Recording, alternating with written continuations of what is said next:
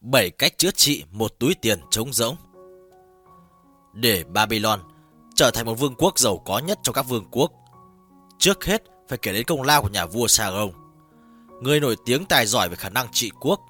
Sau khi đánh bại quân Alamis xâm lược, nhà vua nhận thấy đất nước đang rơi vào tình cảnh đói nghèo nghiêm trọng. Ông hỏi các đại thần trong triều về nguyên nhân dẫn đến tình trạng kiệt quệ của quốc gia. Quan tể tướng tâu rằng, Tô Bệ Hạ Trước đây thần dân của chúng ta được hưởng cuộc sống sung túc là do bệ hạ đã cho xây dựng những công trình thủy lợi có quy mô lớn và những đền thờ thần thánh nguy nga tráng lệ. Những công trình đó giờ đây đã hoàn tất, dân chúng không còn việc để làm, dẫn đến không có thu nhập nên cuộc sống của họ rơi vào khó khăn, khốn đốn. Nhưng tất cả số vàng mà chúng ta đã từng chi ra để thực hiện các công trình đó đi đâu cả rồi? Nhà vua Sargon hỏi lại. Thần e rằng số vàng đó đã rơi vào trong túi của một số ít người rất giàu có ở vương quốc chúng ta. Quan tể tướng trả lời, nó không ở lâu trong cái túi nhỏ bé của dân nghèo, mà nhanh chóng chạy vào nằm yên trong hòm của những người giàu có. Do vậy, người nghèo càng nghèo thêm và người giàu càng giàu thêm. Nhà vô suy ngẫm một lúc rồi chợt hỏi. Tại sao chỉ có một số ít người kiếm được vàng và trở nên giàu có như thế? Bởi vì chỉ có rất ít người biết cách làm thế nào để trở nên giàu có? Quan tể tướng đáp lại. Chúng ta không thể kết án một người thành đạt vì lý do anh ta biết cách kiếm ra nhiều tiền bạc. Đồng thời, cũng không thể nhân danh công lý nhằm tức đoạt tất cả của cải họ kiếm được bằng con đường làm việc chân chính để chia cho những người kém năng lực làm việc hơn họ. Nhưng tại sao tất cả mọi người không học được cách thức kiếm ra nhiều vàng để trở nên giàu có? Nhà vua hỏi lại. Tô Bể Hạ, Ai cũng mong được học cách làm giàu để được giàu có. Nhưng người nào có thể dạy cho họ những điều đó? Chắc chắn không phải là những thầy tế, vì ngay bản thân họ cũng rất nghèo. Trong vương quốc của chúng ta, ai là người biết cách tạo ra nhiều vàng nhất và trở thành người giàu có nhất hỡi tể tướng? Nhà vua hỏi. Tô bệ hạ, chắc bệ hạ cũng biết. Akhat chính là người được cho là giàu có nhất thành Babylon. Tể tướng nói phải đấy. Ta cũng nghe nói Akhat là người giàu nhất thành Babylon. Ngươi hãy triệu ông ấy đến gặp ta vào ngày mai. Ngày hôm sau, Akat đến diện kiến nhà vua Sa với phong thái tự tin, chỉnh tề mặc dù ông đã 70 tuổi. Akat, nhà vua hỏi, có phải nhà ngươi là người giàu có nhất Babylon này không? Tâu bệ hạ, mọi người vẫn bảo như thế và thật không thấy ai phản đối điều đó cả. Akat trả lời. Bí quyết nào để ngươi trở thành một người giàu có như vậy? do thần biết nắm bắt những cơ hội tốt đến với mình. Tất nhiên, mọi thần dân trong vương quốc của bệ hạ vẫn có cơ hội đó nhưng họ không biết nắm bắt chúng. Ta nghe rằng ông đã bắt đầu sự nghiệp của mình bằng hai bàn tay trắng. Dạ thưa bệ hạ, điều đó cũng với lòng ham thích làm giàu của thần nữa ạ. À. Akad, nhà vua phán. Người dân trong vương quốc của chúng ta đang lâm vào tình trạng đói nghèo bởi vì đa số họ không biết cách làm giàu, thậm chí khi vàng đến tay Họ cũng không biết cách giữ gìn nó. Điều mong ước của ta là làm thế nào để Babylon trở thành một vương quốc giàu có nhất thế gian. Và để thực hiện điều đó thì vương quốc của chúng ta phải có nhiều người giàu có. Do đó, cách duy nhất là chúng ta phải dạy cho tất cả mọi người biết cách làm giàu, hỡi Akkad. Hãy nói cho ta rõ bí quyết nào để con trở thành giàu có. Bí quyết đó có thể truyền dạy cho mọi người được không? Tâu bệ hạ, đó là một yêu cầu rất thiết thực. Hạ thần sẵn sàng truyền dạy những hiểu biết của mình cho tất cả mọi người. Ánh mắt của nhà vua Sa Gông nhìn ông chịu mến. À Cát, ông vừa nói những điều mà ta rất muốn nghe. Nhưng, ông có hết mình vì nghĩa cử cao đẹp này không? Ông có muốn truyền dạy sự hiểu biết của mình cho tất cả các thầy giáo trong vương quốc, để rồi mỗi thầy giáo sẽ truyền lại cho những người học trò khác. Cho đến khi thần dân vương quốc của chúng ta đều biết đến những bí quyết làm giàu của ông không? Akat cúi dạp người xuống và nói. Tâu bệ hạ, thần chỉ là người đầy tớ hèn mọn của bệ hạ để người sai khiến. Những hiểu biết nào mà thần có được, thần sẽ hoan hỉ truyền dạy cho các thần dân của người để họ có thể giỏi hơn và góp phần đem lại sự phồn vinh cho vương quốc. Xin bệ hạ truyền lệnh cho vị tể tướng tài ba của người, sắp đặt cho hạ thần một lớp học trăm người. Hạ thần sẽ dạy cho họ bảy cách chữa trị túi tiền xẹp lép, trở nên căng phòng giống như cách thần đã làm đối với túi tiền của hạ thần trước đây. Hai tuần sau, đúng theo lệnh của nhà vua Sa Gông, một lớp học đủ trăm người đã được tập trung tại đại sảnh của đền học. Các học viên ngồi thành từng dãy ngay ngắn và háo hức mong đợi để được biết một điều kỳ diệu có thể biến đổi cuộc sống nghèo khổ của họ thành cuộc sống giàu có. Những ngọn đèn thắp sáng trong đền học tỏa ra một mùi thơm đặc biệt khiến cho bầu không khí thêm phần linh thiêng và sang trọng. Khi Akat tiến đến bục nhỏ, một học viên thì thào vào người bên cạnh. kia, đó là người giàu nhất tại vương quốc Babylon đấy. Trông ông ấy cũng bình thường như ba con người khác mà thôi. Akkad cất tiếng nói. Với tư cách là một thần dân luôn hết lòng với đức vua gồng vĩ đại, tôi đến đây đứng trước tất cả các bạn để thực hiện nhiệm vụ nhà vua giao phó. Khi còn là một thanh niên, tôi rất nghèo khổ, nhưng luôn mong muốn có được nhiều vàng. Và bởi vì tôi biết cách đạt được điều đó, nên nhà vua đã yêu cầu tôi truyền dạy cho tất cả các bạn. Tôi bắt đầu tạo sự nghiệp của mình bằng hai bàn tay trắng. Kho báu đầu tiên của tôi chỉ là một túi tiền rách nát và tôi thường xuyên sầu khổ vì nó luôn trông rỗng. Tôi chỉ mong ước làm sao để nó chứa thật nhiều tiền và trở nên nặng trĩu. Trải qua một thời gian dài, tôi đã đi tìm bảy cách chữa trị cho cái túi vốn xẹp lép của mình. Bây giờ, mỗi ngày tôi sẽ giải thích lần lượt một trong bảy cách đó nhằm giúp các bạn, những ai luôn muốn làm giàu biết cách làm giàu. Các bạn hãy chú ý lắng nghe và thảo luận về những điều tôi sẽ nói sau đây để có thể hiểu được những bài học này một cách thấu đáo. Đây chính là lúc bạn bắt đầu gieo hạt giống giàu có vào trong túi tiền của mình.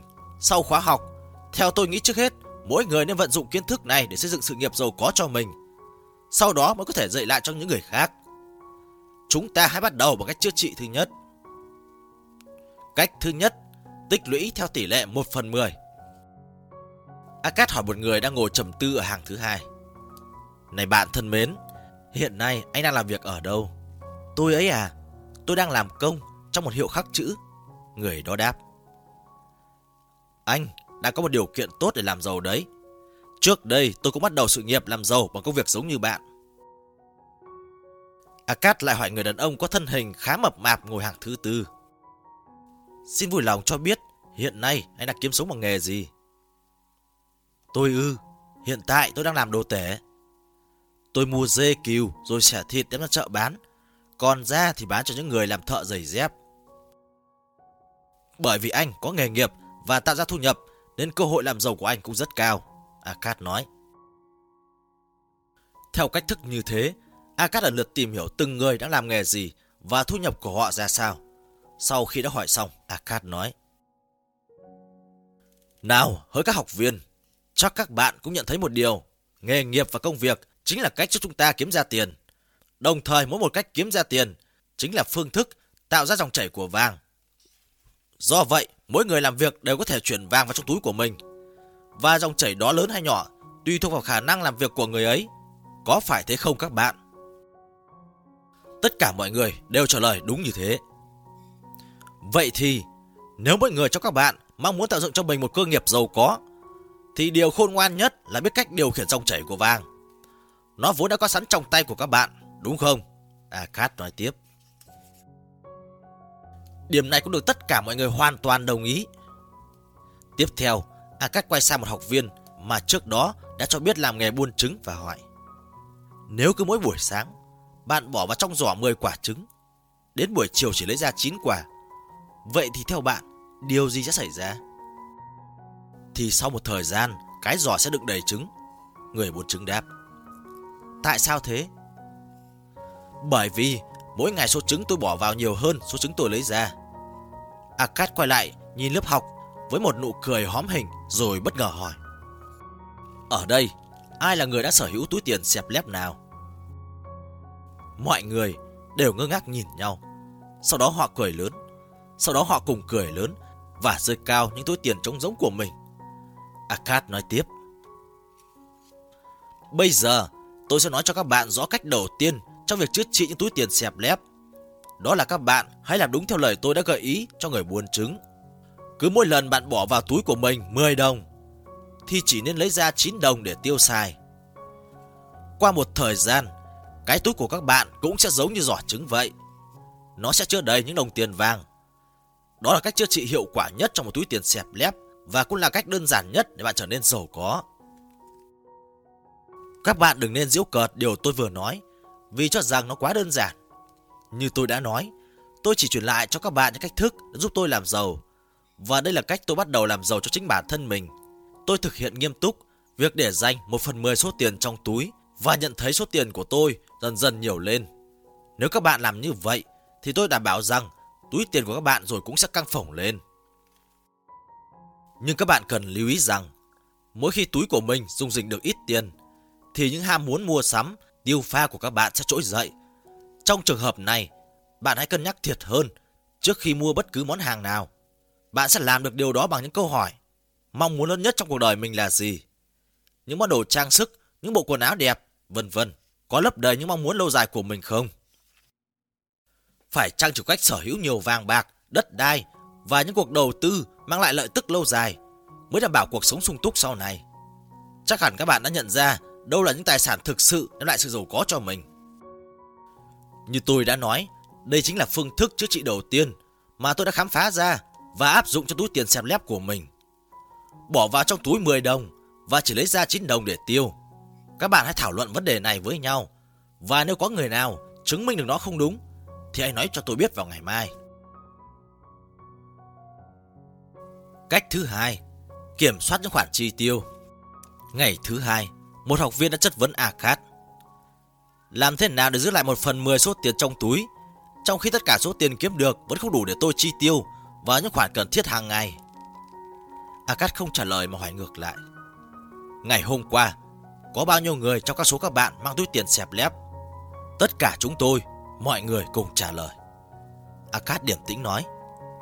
Theo tôi được biết, nghề nghiệp khác nhau thì số tiền thu nhập cũng khác nhau. Có người hàng tháng kiếm được số tiền lớn gấp đôi, gấp 3 thu nhập của người khác. Nhưng tại sao cuối cùng túi tiền của mọi người vẫn xẹp lép như nhau? Vậy các bạn có bao giờ thắc mắc về vấn đề chúng ta thường gọi là những chi tiêu cần thiết cho cuộc sống hàng ngày không? Các bạn đừng nên nhầm lẫn giữa những khoản chi tiêu cần thiết cho cuộc sống với những khoản chi tiêu bởi những sở thích cá nhân. Thật ra bản thân các bạn và các thành viên khác trong gia đình các bạn vẫn thường muốn mua những thứ mình thích, chứ không phải những thứ cần thiết cho cuộc sống. Và những khoản chi tiêu này có thể vượt quá khả năng chi trả của các bạn. Tôi có thể chắc chắn rằng các bạn hầu như không thể đáp ứng được tất cả ham muốn của mình. Với tài sản của tôi, các bạn nghĩ rằng tôi sẽ mua tất cả mọi thứ mình muốn sao? Đó là một suy nghĩ sai lầm. Tôi vẫn có một số hạn chế mà tiền bạc không thể giúp tôi được. Chẳng hạn như thời gian, sức lực, tuổi trẻ, thậm chí một số món ăn. Thú vui mà tôi rất thích. Giờ đây, tôi không thể hưởng thụ được nữa. Theo tôi hiểu thì những thứ ham muốn của con người là rất vô tận và chúng ta chỉ có thể đáp ứng một phần nào đó ham muốn của bản thân mà thôi. Vì vậy, các bạn hãy xem xét cẩn thận các thói quen chi tiêu của mình. Bạn sẽ nhận ra một số khoản chi tiêu có thể giảm hoặc bỏ đi mà không ảnh hưởng đến cuộc sống hàng ngày. Và vì thế, việc tuân thủ nguyên tắc dành 1 phần 10 số tiền trong túi của bạn không phải là việc quá khó. Theo kinh nghiệm của tôi, các bạn liệt kê những món hàng định mua lên tấm đất xét Sau đó hãy chọn ra một vài thứ yếu dành cho cuộc sống và phù hợp với số tiền 9 phần 10 của mình. Còn những món hàng theo sở thích, bạn hãy mạnh dạn gạch bỏ và xem chúng như hàng ngàn thứ khác mà bạn không thể đáp ứng cho bản thân. Akat nói đến đây Bỗng có một học viên mặc chiếc áo choàng màu đỏ khá đẹp đứng dậy và xin phép nói. Tôi là một người thích tự do. Tôi tin tưởng rằng mình có quyền thụ hưởng tất cả những điều tốt đẹp trong cuộc sống. Do vậy, tôi phản đối sự lệ thuộc vào việc lên kế hoạch chi tiêu và buộc phải chi tiêu như thế nào, chi tiêu cho cái gì. Tôi thấy mình cần phải sống một cách thoải mái, bằng cách đáp ứng tất cả những ham muốn của bản thân. Nếu không, tôi sẽ luôn sống trong tâm trạng khổ sở dằn vặt. Akad đáp lại. Akad đáp lại. Bạn thân mến, ai là người có thể lên kế hoạch chi tiêu cho bạn? Tôi chỉ muốn chính tôi thôi. Ở đây, mục đích của việc lên kế hoạch chi tiêu là hợp lý hóa các khoản chi tiêu, sao cho vừa đảm bảo nhu cầu thiết yếu cho cuộc sống, vừa tiết kiệm được nhiều tiền bạc. Kế hoạch này còn giúp bạn nhận thức được đâu là những ham muốn chính đáng và đâu là ham muốn nhất thời. Đồng thời chỉ ra nguyên nhân gây thất thoát tiền bạc và ngăn chặn nó bằng cách kiểm soát các khoản chi tiêu. Nếu bạn muốn sống một cách thoải mái thì ngay bây giờ bạn cần phải lên kế hoạch chi tiêu cho mình. Còn không trong tương lai, bạn càng gặp nhiều khổ sở và gian vặt hơn đấy. Đây chính là phương thức chữa trị thứ hai cho một túi tiền lép kẹp. Kế hoạch hóa những khoản chi tiêu ngay từ bây giờ sẽ giúp các bạn đáp ứng được những nhu cầu cần thiết, hưởng thụ niềm vui trong cuộc sống, đáp ứng những ham muốn chính đáng và đảm bảo một cuộc sống no đủ trong tương lai. Cách thứ ba, làm cho vàng sinh lời. Vào ngày thứ ba, Akhat nói. Muốn giữ túi tiền luôn dùng dình, các bạn cần nghiêm túc thực hiện việc để dành một phần 10 số tiền kiếm ra.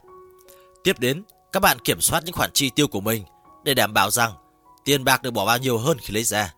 Hôm nay, các bạn sẽ xem xét đến phương thức làm sao cho vàng sinh lợi. Nếu cứ để yên trong túi thì vàng không thể sinh lợi được, vậy làm thế nào để cho nó sinh lợi? Lần đầu tư đầu tiên của tôi bị thất bại tôi đã mất hết tiền bạc dành dụng trong một năm. Trong lần đầu tư thứ hai, tôi may mắn được chia lợi nhuận từ việc cho Agat vài số tiền của mình. Đây là lần đầu tiên tôi biết cách làm thế nào để vàng sinh lợi. Để làm khiên, mỗi năm ông Agat đều phải mua đồng từ những người phương xa mang đến. Do không đủ tiền để trả cho họ ngay, Agat đành phải đi vay. Tôi rất an tâm khi cho ông ấy vay tiền, vì Agat là một người đứng đắn và rất có uy tín. Đã vay thì luôn trả sòng phẳng cả vốn lẫn lãi. Sau đó, những ngày tiếp theo, tôi đều cho ông Agat vay luôn số tiền gốc và lãi. Do vậy, không chỉ số tiền vốn sinh lợi mà ngay cả số tiền lãi cũng thu về trong một khoản không nhỏ. Và thế là số tiền quay về túi của tôi ngày một tăng lên rất nhiều. Ở đây tôi muốn nhấn mạnh rằng việc làm giàu có của một người không chỉ căn cứ vào những đồng tiền nằm trong túi của anh ta. Mà điều cần lưu ý hơn chính là số tiền thu nhập hàng năm của người đó Bắt đầu từ một số vốn nhỏ, tôi đã mở rộng vốn cho vay và cho nhiều người vay. Điều đó có đồng nghĩa với việc số tiền tôi cho vay không ngừng phát triển lên đến hàng trăm nguồn vốn khác nhau. Giống như dòng vàng không ngừng tuôn chảy vào túi tiền của tôi vậy. Vì thế, hàng năm tôi có một khoản lợi tức rất lớn. Lớn đến mức chẳng bao lâu tôi được gọi là người giàu có nhất thành Babylon. Thế đấy, từ mỗi đồng tiền kiếm được dù rất nhỏ, tôi đã biến nó thành một đám nô lệ bằng vàng làm việc cho tôi. Mà bởi vì chúng làm việc cho tôi, nên con của chúng, cháu của chúng cũng làm việc cho tôi. Chúng ta có thể nói, một đồng tiền đã thực sự là một hạt mầm phát triển thành cây giàu có và cho ra hàng vạn quả. Và vấn đề làm giàu, tôi rất tâm đắc và sẽ kể cho các bạn nghe một câu chuyện có thật như sau. Số là khi tôi còn trẻ, tôi có quen với một cặp vợ chồng nông dân. Họ mới có đứa con trai đầu lòng rất kháu khỉnh Người cha muốn con mình sau này lớn lên Có một số vốn làm ăn Nên đã cho người kia vay tiền 10 đồng bạc Anh ta đề nghị người này luôn giữ phần lãi của nó Đến khi đứa trẻ được 20 tuổi Người vay tiền đồng ý thỏa thuận Cứ mỗi 4 năm Số tiền lãi là 1 phần tư của số tiền gốc Khi người con được 20 tuổi Người nông dân đã gặp người vay tiền Để hỏi số tiền gửi của mình Người vay tiền cho biết là từ 10 đồng đầu tiên Đến lúc đó người nông dân đã có được 30 đồng rưỡi Bao gồm cả vốn lẫn lãi Nghe thế, người nông dân rất hài lòng. Và bởi vì đứa con vẫn chưa cần đến tiền, nên anh ta để người vay tiền, vay tiếp số tiền đó. Đến khi người con trai được 50 tuổi, người nông dân ấy qua đời, thì số tiền cho vay đã lên đến 167 đồng. Như vậy trong vòng 50 năm, so với số tiền vốn bỏ ra, số tiền thu về đã lên gấp gần 17 lần. Đây chính là phương thức chữa trị thứ ba. Mỗi một đồng bạc ví như một tên nô lệ, làm việc chăm chỉ cho bạn. Sau đó con cháu và chất của chúng cũng làm việc cho bạn, khiến tiền bạc của bạn không ngừng gia tăng, tài sản của bạn ngày càng lớn mạnh. Cách thứ tư, bí quyết giữ gìn tài sản. Ngày thứ tư của buổi học, Akat nói, Khi đã sở hữu được tiền, bạn phải biết cách giữ gìn cẩn thận, nếu không, nó sẽ nhanh chóng vụt mất do những ham muốn nhất thời của bạn. Trước hết, các bạn phải học cách bảo vệ những khoản tiền nhỏ sau đó mới có thể cất được những khoản tiền lớn. Những người đã có một ít vàng thường muốn thử vận may của mình bằng cách thực hiện những vụ đầu tư có thể đem lại lợi nhuận lớn nhưng lại không chú ý đến nguyên tắc an toàn khi đầu tư. Điều này có thể dẫn đến hậu quả bị mất cả vốn lẫn liếng. Theo kinh nghiệm của tôi, trước khi bắt tay vào một công việc nào đó, tốt nhất các bạn phải tìm hiểu cẩn thận về công việc ấy và luôn nhớ rằng mỗi một quyết định đều đòi hỏi sự an toàn cho số vốn của bạn. Đừng để những ham muốn nhất thời trước mắt mê hoặc hay để tâm trạng muốn làm giàu một cách nhanh chóng che mờ lý trí của bạn, vì điều này đem lại tỷ lệ rủi ro rất cao. Trước khi cho bất cứ ai vay mượn tài sản của mình, bạn phải chắc rằng người đó có khả năng hoàn trả lại bạn. Bạn phải lấy uy tín, khả năng thu nhập và công việc của người đó để đảm bảo. Hoặc khi quyết định bỏ vốn đầu tư, bạn phải lường trước những hiểm nguy có thể xảy ra và cách giải quyết như thế nào cho thỏa đáng. Việc bỏ vốn đầu tư lần đầu tiên của tôi là một bi kịch lớn vào lúc đó. Hậu quả là tất cả số tiền tiết kiệm trong một năm của tôi bị mất trắng. Do vậy, tôi khuyên các bạn nên rút kinh nghiệm từ bài học đầu tiên của tôi. Đừng bao giờ chủ quan tin vào sự hiểu biết nửa vời của mình để phó thác của cải vào cái bẫy đầu tư do chính mình răng ra. Tốt hơn, các bạn nên hỏi ý kiến của những người có nhiều kinh nghiệm trong việc vận dụng tiền bạc cho sinh lợi. Những lời khuyên như thế không mất tiền mua nhưng lại giúp bạn tránh khỏi những vụ đầu tư thua lỗ hoặc bị mất vốn. Những lời khuyên đó có giá trị bằng số tiền bạn chuẩn bị đầu tư đấy. Đây chính là phương thức chữa trị thứ tư có tầm quan trọng rất lớn cho việc làm giàu. Đối với việc đầu tư kinh doanh, phương thức này giúp bạn giữ gìn và phát triển tiền bạc thay cho nguy cơ bị mất trắng.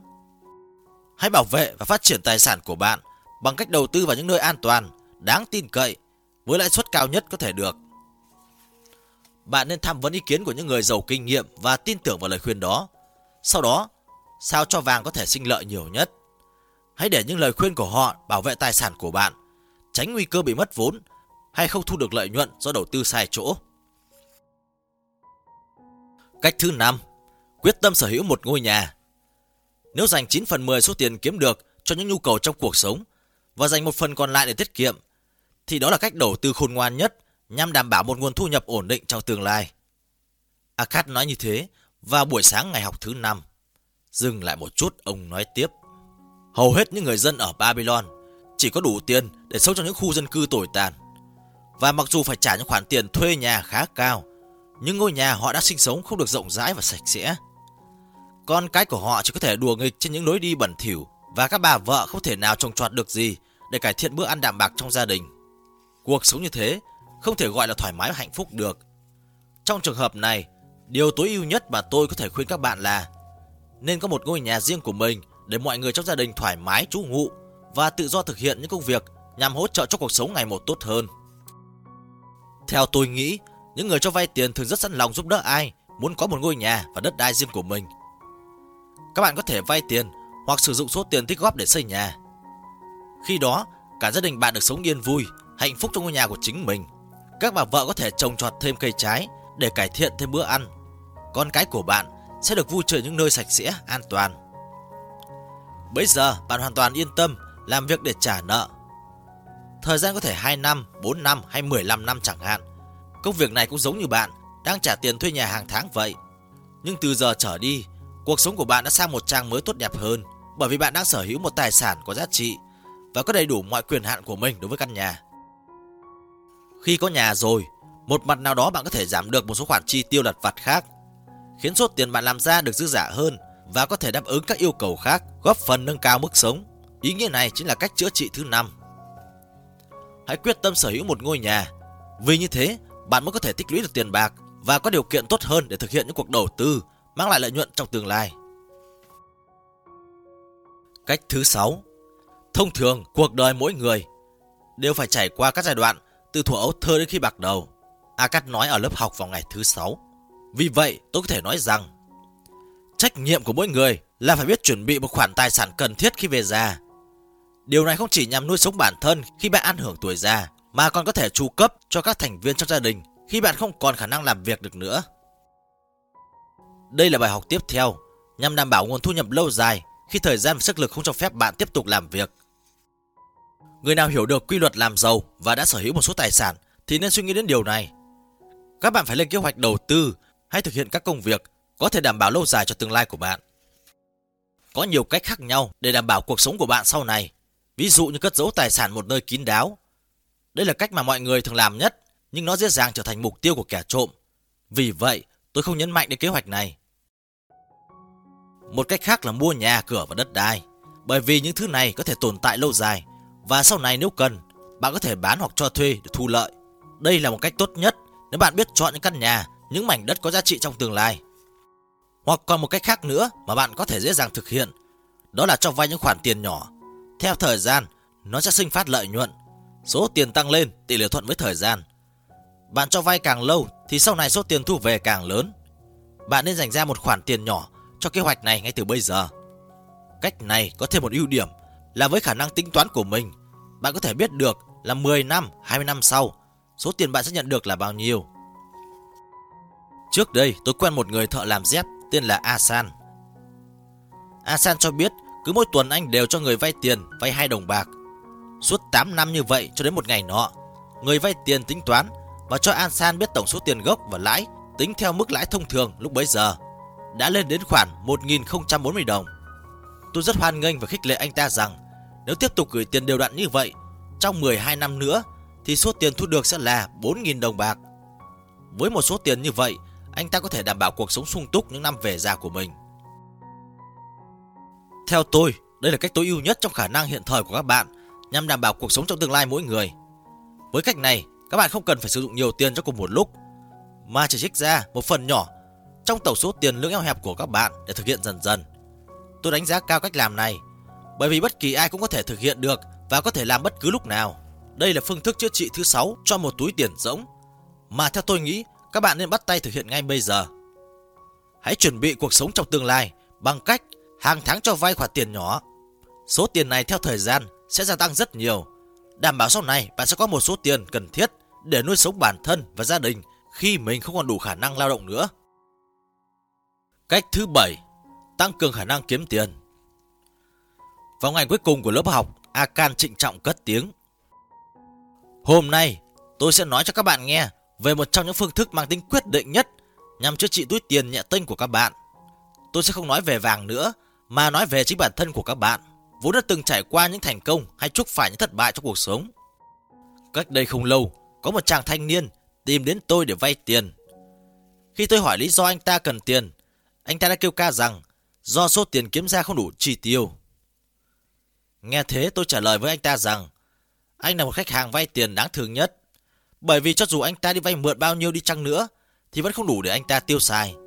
Và tất nhiên anh ta cũng không bao giờ trả hết nợ. Bây giờ, điều cần thiết nhất là cậu phải nỗ lực kiếm nhiều tiền hơn để tiêu xài cho thỏa thích.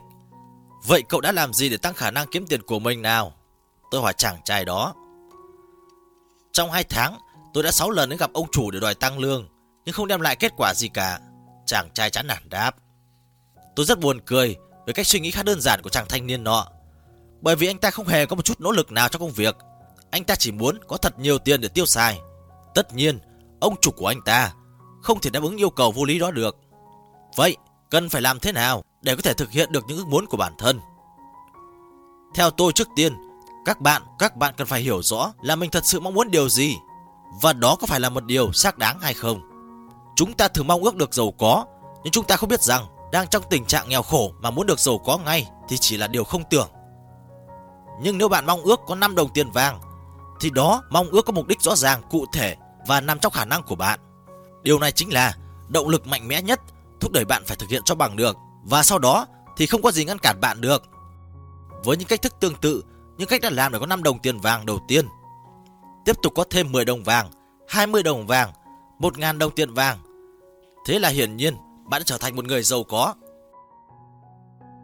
Học hỏi phương pháp để đạt được một mong muốn nhỏ, tức là bạn đã rèn luyện thêm và trang bị cho mình những khả năng để đạt những mục tiêu lớn.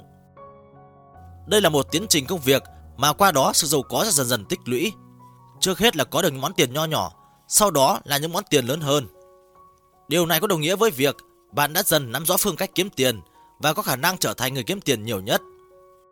Để trở thành hiện thực những ước mơ của bạn cần phải cụ thể, đồng thời không được quá cao hay quá thấp so với khả năng vốn có của bạn. Nếu bạn đặt ra nhiều tham vọng vượt quá khả năng của mình thì chắc chắn bạn sẽ không thể thực hiện được mà có khi còn chuốc lấy sự chán nản và những suy nghĩ tiêu cực. Đồng thời những điều quá đơn giản nằm trong tầm tay và có thể dễ dàng thực hiện thì nó sẽ không tạo ra những hành động khuyến khích bạn nỗ lực phấn đấu. Hẳn các bạn còn nhớ khoảng thời gian tôi là người thợ khắc chữ trên tấm đất sét với tiền công ba các bạc mỗi ngày. Lúc đó tôi quan sát thấy những người thợ khác làm việc giỏi hơn tôi và được trả công cao hơn. Thấy thế tôi quyết tâm không để thua kém họ. Chẳng bao lâu tôi đã thành công. Điều này khiến cho tôi thích thú và tập trung nỗ lực làm việc nhiều hơn. Cuối cùng, tôi trở thành người khắc chữ nhanh và đẹp nhất. Với kỹ năng điêu luyện và tinh thần hăng hái làm việc, tôi đã được trả công cao hơn mà không cần phải đến gặp ông chủ để đòi tăng lương. Dù làm bất cứ việc gì, các bạn cũng cần phải luôn luôn tìm cách trau dồi nâng cao kỹ năng nghề nghiệp của mình. Nếu là một thợ thủ công, bạn phải hỏi những phương pháp và cách sử dụng công cụ mới để tay nghề ngày càng điêu luyện hơn. Nếu bạn làm việc trong ngành pháp luật hay bệnh viện thì nên tham khảo hoặc trao đổi ý kiến với đồng nghiệp để nâng cao kiến thức. Nếu là thương gia, bạn phải thường xuyên đi đến nhiều nơi để tìm mua những hàng hóa tốt nhất với giá rẻ nhất nhằm thu lợi được nhiều lợi nhuận hơn mà khách hàng của bạn vẫn thấy hài lòng. Qua 7 ngày, tôi đã trình bày với các bạn 7 cách chữa trị một túi tiền trống rỗng, làm cho nó dần đầy và khiến bạn trở nên giàu có hơn. Bằng kinh nghiệm của một cuộc đời từng trải và thành đạt, tôi khuyến khích các bạn hãy vận dụng những phương pháp này để đi đến sự thành công về tiền bạc. Các bạn nên biết rằng, giờ đây ở Babylon có rất nhiều vàng hơn các bạn nghĩ và số vàng đó có đủ cho tất cả mọi người. Các bạn hãy vươn lên và mạnh dạn thực hành các phương thức làm giàu trên hoặc lựa chọn một trong cách phù hợp với hoàn cảnh của mỗi người nhất. Trước hết, bạn hãy áp dụng và làm giàu cho bản thân. Sau đó, truyền dạy tất cả mọi người để họ cùng chia sẻ và làm giàu không chỉ cho bản thân họ mà còn góp phần làm giàu cho vương quốc thân yêu của chúng ta. Năm quy luật của vàng Đối với những người sẵn sàng dành ra một phần 10 số tiền kiếm được để tích lũy cho riêng mình trong tương lai, thì vàng sẽ đến và đến với số lượng ngày càng nhiều. 2. Vàng là người làm công cần mẫn và nhiệt tình nhất đối với những người chủ khôn ngoan, biết nhận ra khả năng sinh lợi và phát triển của nó. 3. Vàng luôn luôn trung thành và đem lại lợi nhuận cho những người chủ, thận trọng đầu tư theo lời khuyên của những người khôn ngoan. 4. Đối với những vụ đầu tư kinh doanh mà bản thân chưa nắm rõ hoặc không được người giàu kinh nghiệm chỉ bảo thì rất dễ bị mất vàng. 5. Nếu dùng vàng để kiếm lợi một cách phi pháp hoặc làm theo những lời khuyên không đúng, lừa đảo hay phó mặc nó cho những người kinh nghiệm yếu kém thì rất dễ thất bại và mất sạch vàng.